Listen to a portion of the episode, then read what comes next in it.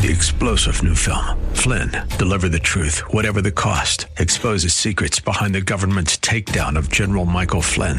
Flynn knew what the intel world had been up to. He ordered the first audit of the use of contractors. This set off alarm bells. He told the truth. He was the most dangerous person for Donald Trump to hire. They had to get rid of Flynn.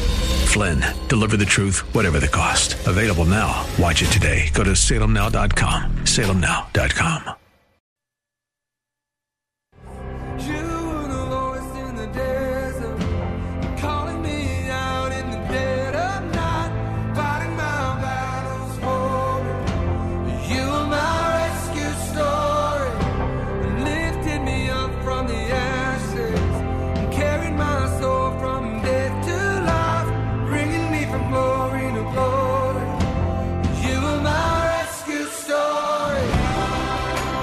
It's time for Rescuers, the show about people who change and save lives. Now, here's your host, Art Brooks. Hello, everyone, and welcome to another episode of the Rescuers Radio Show.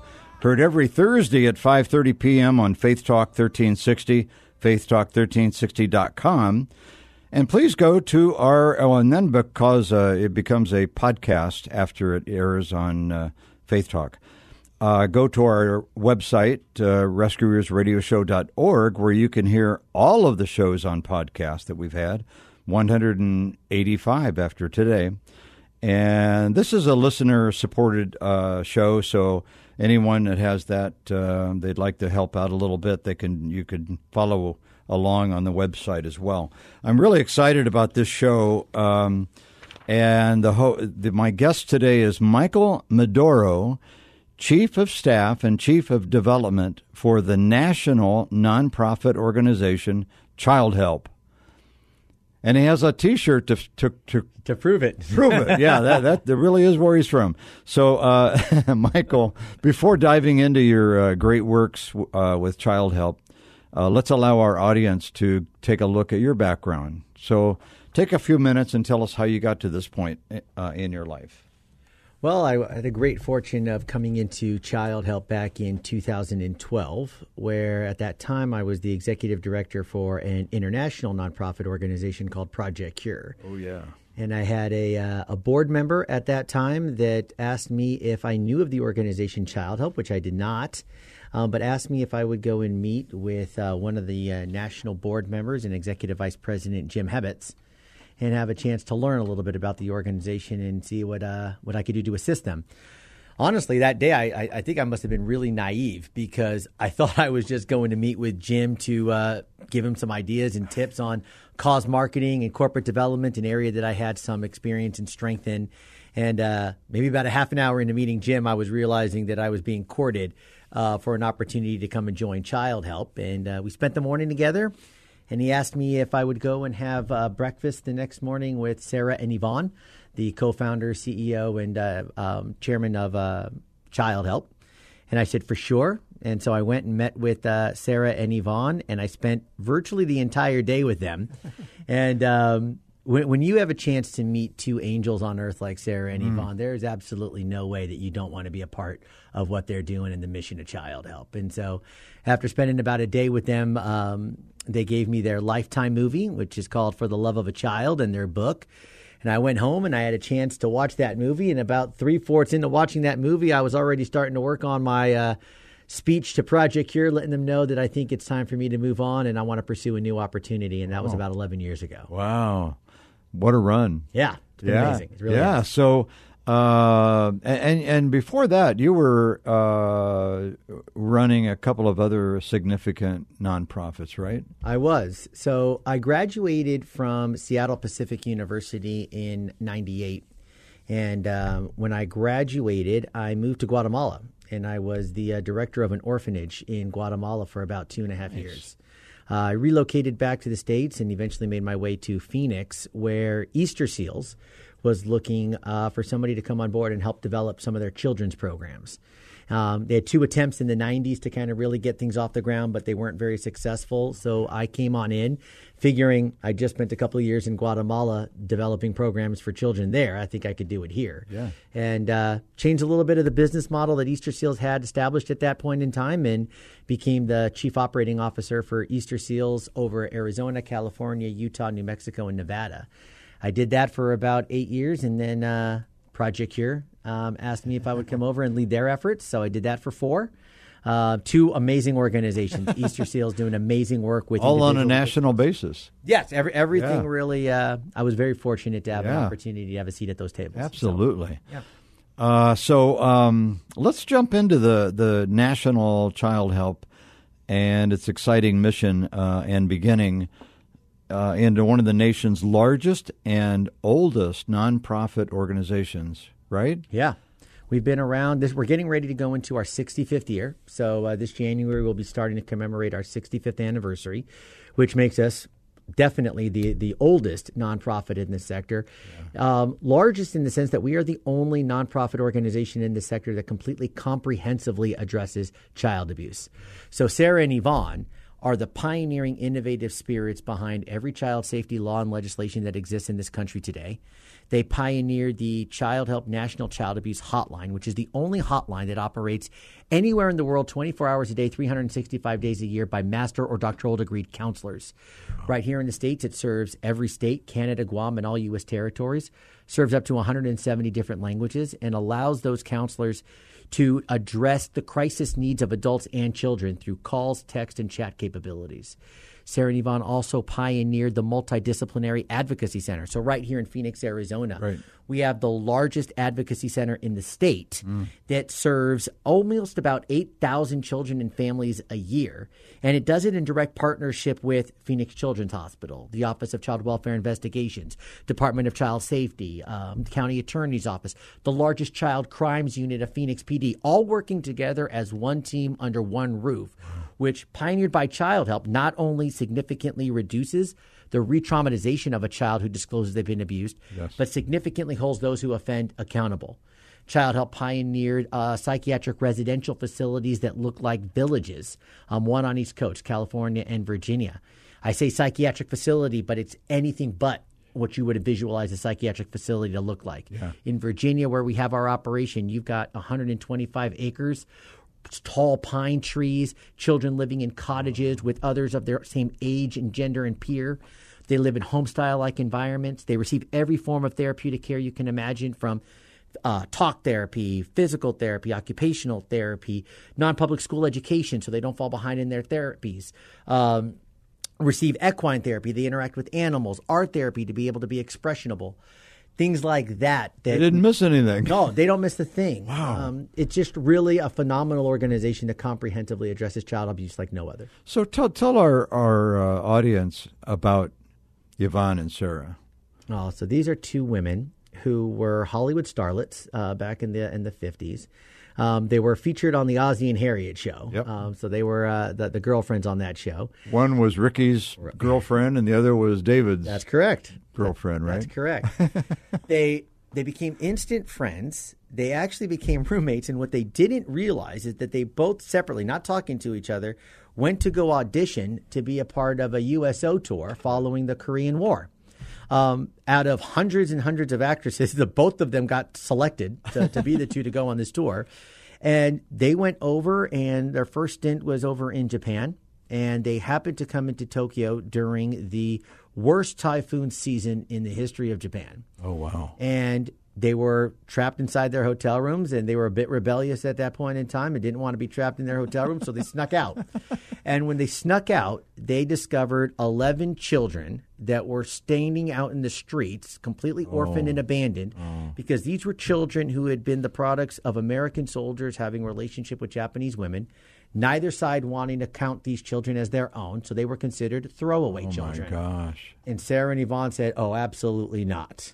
So they brought these 11 children, they snuck them into their hotel room, dried them off, clothed them, fed them. Hmm. And from that day forward, they started working with our U.S. military on How are we going to care for these children? And they went to all the different orphanages throughout Tokyo. Nobody would accept them because they weren't able to get funding to care for these children. Till they came across a woman named Mama Kim. And Mama Kim was willing to take these children in. And over the course of the next couple of years, Sarah and Yvonne, in direct partnership with our U.S. military, built orphanages and hospitals and schools and everything for these children oh gosh. that were thrown away. And then came the fall of Saigon. And come the fall of Saigon, our U.S. military is saying, hey, we're pulling out.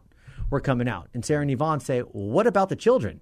And they're just like, no, don't talk to us about these children. No. And Sarah and Yvonne said, no, we're talking about these children. we're going to do something. And so these two amazing women orchestrated what today is known as Operation Baby Lift, where they rescued more than 3,500 children who would have died as a direct result of the fall of Saigon, brought them in military planes to the United States, where they had waiting adoptive families for every single one of those children. That got the attention of then California Governor Ronald Reagan and his wife Nancy. Well, and this is the 70s? Yeah, this is the yeah this is the uh, the late er, mid to late sixties. Yeah. and um, Nancy Reagan goes up to Sarah and Yvonne and says, "You are the two to do it." Man, Sarah and Yvonne say, "The two to do what?" and she says, "To tackle America's best kept secret. That's child abuse." And so mm. Sarah and Yvonne, not knowing what child abuse was, said, "Well, we're probably going to need to do a feasibility study, really understand what it is you're talking about." And Nancy and Ronald Reagan funded the very first feasibility study on child abuse through Sarah and Yvonne, and so became the birth of Child Help. Wow. And from that day forward, they have been pioneering and innovating programs and services to How address this. incredible is that? Yeah. And and Nancy became the face on addictions. Yep, she did. Uh, Say no to drugs. Yeah. Yep. Yeah. So, uh, man, And was a dear friend of Child Help's all the way through her passing. yeah. Mm-hmm. Where's Ronald now? We need him. Tell me about it. Tell so, me about it. So, um, what a great story. And and they're still together. They're still. They're, st- they're still so Sarah is still the acting CEO, chairman, and co-founder of the organization, and Yvonne is the president, vice chairman, and co-founder of the organization. These two women still work seven days a week, round the clock. I was I was having dinner with them last night. We had dinner last night talking about some opportunities that we were exploring um, till ten o'clock, ten thirty at night. That this is who these two women. You're never going to meet two women that are more passionate about children, more passionate about doing what's right, more passionate about making a difference in, sure. anywhere in the country. And I will follow these two women um, as long as the good Lord allows me. Yeah, that's amazing. And I, correct me if I'm wrong, but I I actually remember maybe on an annual basis they would put together a congressional lunch Yes. for all the members of Congress, and and they don't dare not share, show up, right? Oh no! So they did. So Sarah and Yvonne were able to get the month of April to be congressionally recognized as Child Abuse Prevention Month. Okay. And then the first Wednesday of every April is considered Child Help's Day of Hope on, on Capitol Hill. And this is a luncheon that they put together where they bring on both, they bring both sides of the aisles together because this is a, a, bipartisan issue. Yeah. They bring both sides of the aisles together and we talk about what is going on around child safety, abuse, trafficking, and neglect in America today. And what are we going to do about it? Yeah. And they've been doing that for decades. They've sat in the Oval Office of every president from I have heard members of Congress say, "I cannot miss that luncheon." They can't. you, you absolutely can't. When when you get a chance to sit in the presence of Sarah and Yvonne Mm-hmm. and, and the spirit that is child help, I dare you to try to walk away. I dare you to try to walk Yeah. away. You know. My gosh. Uh, say, if anybody uh, listening to this episode of the uh, Rescuers Radio Show, if you came in late uh, to the Rescuers Radio Show, my guest is Michael M- Medoro of National Child Hope Help. And uh, my goodness, I, I had the pleasure of meeting them and working a little bit with them when we did a, a Arizona did a, a, a documentary called Crystal Darkness uh, m- talking about the presence of of anything that was um, crystal meth and and the high addiction rate and so that sort of thing. And they took that on under their under their awning to to move that along and forward. And together, uh, to this day, we're the only state in the country that's ever pulled off what we did with the t- every TV station, every radio station, same time, same day and um, and it was just amazing working with them. The the power and not necessarily power. They they it's a lot of grace, Yeah. And and but when they talk to you, you listen. Yes, you do. you don't turn away. Yes, you they, do. They kept it, and and sounds like all all even now keep an active audience, right? They do. I think the thing that makes these two women so amazing is when you're in their presence, you know that they genuinely care Yeah. about the safety No and the well-being of children. There, there's no agenda. Um, there's no selfishness. There's no ego. They genuinely care about the safety and well-being of children in this country. And if you if you share in that, it's something you want to be a part of. It's something that you want to contribute to. Something you want to um, see grow and be established stronger in your community. They they helped us develop Child Help Speak Up Be Safe. Child Help Speak Up Be Safe is the only prevention education curriculum on the market today I'm not familiar with designed that one. to educate students pre-K through 12th grade. What's it called again? Child Help Speak Up Be Safe. Okay. So it's a curriculum. Yeah. It's designed to educate students pre-K through 12th grade not just on the signs and symptoms of abuse, but more importantly what to do when they witness or experience abuse. It's the only evidence-based, meaning that it's proven. It's the only evidence-based curriculum that allows us to comprehensively know that we can not only educate these children, but we can reinforce the, with them the connectivity to a professional counselor, that one being through our hotline. So if you take a look at it from a national perspective, we are going to educate children at the youngest age possible. We're going to keep that education going with them all the way through their high school years. And we are going to reinforce to them multiple times throughout every single one of those years the connectivity to a professional counselor to help them navigate through any questions, any thoughts, any ideas, any concerns that they may connect with what they are learning with something in their own life or the life of a peer or a friend or a loved one. That is the one two combination, not just nationally, globally, that Child Help offers that no other organization can In the world. in the world right now. This curriculum, this curriculum is sitting on eight different U.S. military bases around the world in direct partnership with D- U.S. Department of Defense. Our hotline is serving multiple countries. Our multidisciplinary advocacy center that I was talking about earlier has been replicated in 23 different countries around the world, and this is all because of the pioneering, innovative spirit of Sarah and Yvonne saying, "We care about the well-being of children." We want to make sure that children are safe and that children are protected and that there there's an end in sight for abuse. And it's by breaking that cycle. Yeah. And that's what they created. And that's what we're doing today. Gosh, so um, I, I think I've I saw the numbers from 1959 when they la- launched Child Help. 11 million children have been impacted. Just over 12 million now. 12 million. Yeah, so we are just over 12 million children have been directly impacted Yeah. by child help. We know that number is probably a significant, um, significantly larger Yeah. because of the reach between cousins and siblings and family members and community. Yeah. But yes, um, in the past 65 years, child help has directly impacted the lives of more than 12 million children. Wow. Uh, that's worldwide. That's national. Oh, no, just America. That's just national. Okay. Yeah.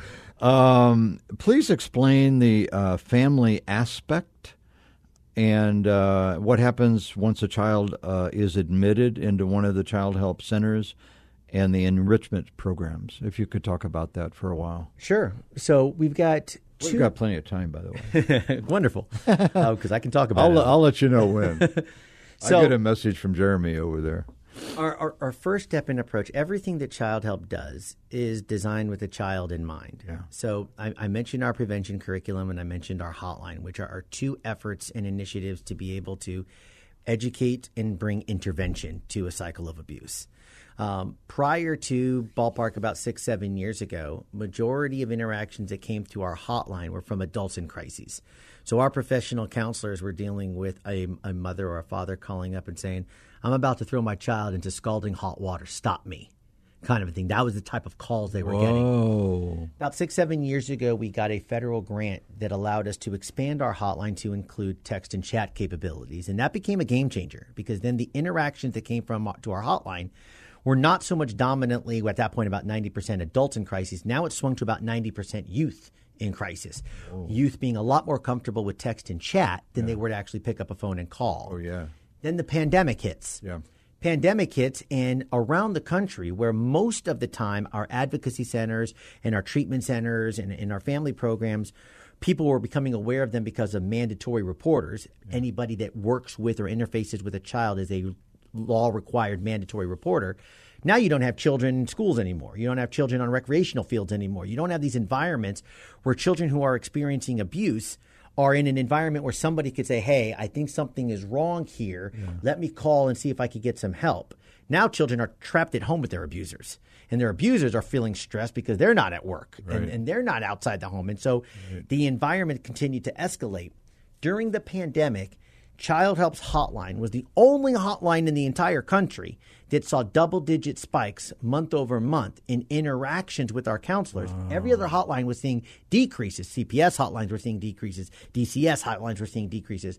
We were the only one, and that was because children were educated that if you need help, you could reach out. And during the pandemic, the spike, one of the spikes was uh, was um, domestic violence. Yes, absolutely. And addictions. And addictions. Suicide. and- Exactly. And our counselors were right there to handle and address all of that. When a child discloses that they have been abused or they are suspecting that a friend or a peer has been abused, by and large, historically, in most places around the country, they would have to go to anywhere between five to six different professional agencies to disclose what happened to them. If it was a severe physical and sexual abuse, you would have to go see a medical practitioner, which would be on a different day than you would speak with a detective, which would be on a different day that you would speak with some form of uh, a legal representation. All of this would take months to achieve and accomplish. And every single time that a child would have to do that, they would be re traumatized. And every single time they told their story. There would be a variation to that story, just natural telephone game, right? What we ended up discovering was that not only were children being re traumatized, but now because of the variations in their stories, defense attorneys were putting the children on trial. So now the child, if the if the case got Oh to a point where it got before a judge and a jury, now you've got a defense attorney saying, "Well, well, hold on. When you first met with this professional, you said this, but then you didn't say that when you met with the next one. You said something different when you met with." Oh. And so the child is the one on on trial. Child Helps Advocacy Centers, our family advocacy centers, changed all of that. Yeah. So now when you walk into a child advocacy, a child help children's advocacy center, you're walking into a building that is designed for a child. It is not a cold, sterile hospital room. It's not an intimidating police station. It's an environment that is designed for a child. It's colorful, it's bright, it's vibrant. When they walk in, they go into a playroom. And that playroom has got videos and books and toys and everything to make a child feel warm and comfortable. It's in a secured room, so once they go through the door to, into that playroom, nobody else without a badge could get into it. But after they've kind of settled in, of which in that room we've got volunteer victim advocates that are helping that child get comfortable and, and mm-hmm. feel safe in that environment, then a non uniformed, child forensic trained really interviewer, important, yeah. right? So now somebody who's got professional training in this, that's not intimidating, is going to come into that room and is going to gradually engage in conversation with that child to lead them into a forensic interview room. Now, a forensic interview room is the only room in that entire building that is not decorated. There's no vibrant colors. There's no pictures on the walls. There's hidden audio and video equipment, but there's nothing else inside that room, and it's intentional because we don't want to stimulate any form of different conversation than what happened that that child is there to disclose. Adjacent to that room is a monitoring room where you have every one of those professionals sitting in watching that interview in real time. That interview is being recorded. That dir- forensically trained interviewer will excuse themselves at the end to make sure there's no further follow up questions or needs that that team has. And when that team says we have everything that we need, Yeah. then that interviewer will conclude that interview. What that ha- means is that from that point forward, that child never has to tell their story again. They never have to be re-traumatized by the abuse. blessing that is. Child Help takes that child on and goes straight into therapeutic care services at that center, whatever the appropriate therapies are that are necessary for that situation. How many centers across the country are there? So Child Help directly owns and manages two. One is in Phoenix, Arizona. The other one is in Knoxville, Tennessee. Okay. But the model itself has been replicated in most every major market across the United States Yeah. and about 23 different countries around the world. With their footprint on it. Yes. Yes, they've come on down. And yours. People have come on down. They've taken a look at the model. We have helped them with the uh, with the creation and the setup. We've helped them facilitate conversations with those different professional partners within their communities, things of that nature. So how cool is that? I mean, so you've had professionals that know how to design these rooms Mm-hmm. the way you want it and, and, and the way that you're asking for it. That must be powerful just on its own. I oh, mean, it's incredibly powerful. the fact that there's people out there willing to that know how to do that. Yeah. that part, right? Oh, 'Cause that- absolutely. that's a special. You can't. It's just not any kind of room. no, it's And- not. It's and, specially uh, designed. Yeah, throw a few toys in there. It, that's not what it is. Oh my gosh, we're in our last two minutes already. so, uh, oh my gosh, um, if you could in thirty seconds, what's the foster care program? So our foster care program. So right now we've got the largest foster care program in the state of Tennessee, and we also have a foster care program in California. Our foster care program is a bit different in the sense that we don't look to just place children with licensed and certified foster care parents. Child Help provides wraparound services for the con- continuity and duration of that child's stay with that family. So we want to make sure that a child is empowered to be able to excel in life. If one, if the, our listeners want to get in touch with you, how do they do that? They can go directly to our website, www.childhelp.org. They could also reach our main line, which is 480-922-8212. And anybody can always email and, uh, and find my contact information on that site. Awesome. Uh, Michael Medoro and Child Help, uh, uh, Yvonne and Sarah, you, you guys are rescuers. So thank you for being on the show today. Thank you for allowing us. God bless. Thank. You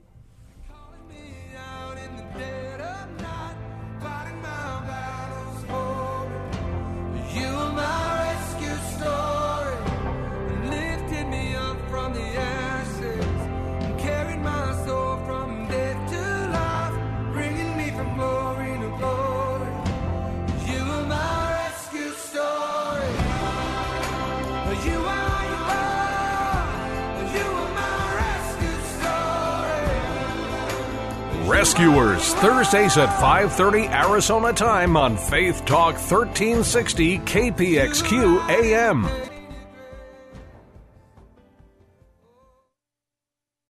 Three star general Michael J. Flynn, head of the Pentagon Intelligence Agency, knew all the government's dirty secrets. He was one of the most respected generals in the military. Flynn knew what the intel world had been up to. He understood its funding. He ordered the first audit of the use of contractors. This set off alarm bells.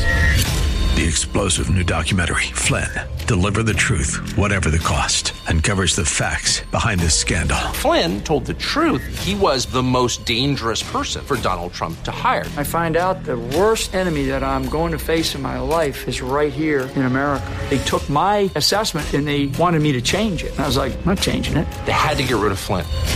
With in depth interviews, archival footage, and never before seen personal records of the man behind the headlines. I just felt like I was drowning. Flynn, Deliver the Truth, Whatever the Cost. Available now. Watch it today. Go to salemnow.com. Salemnow.com.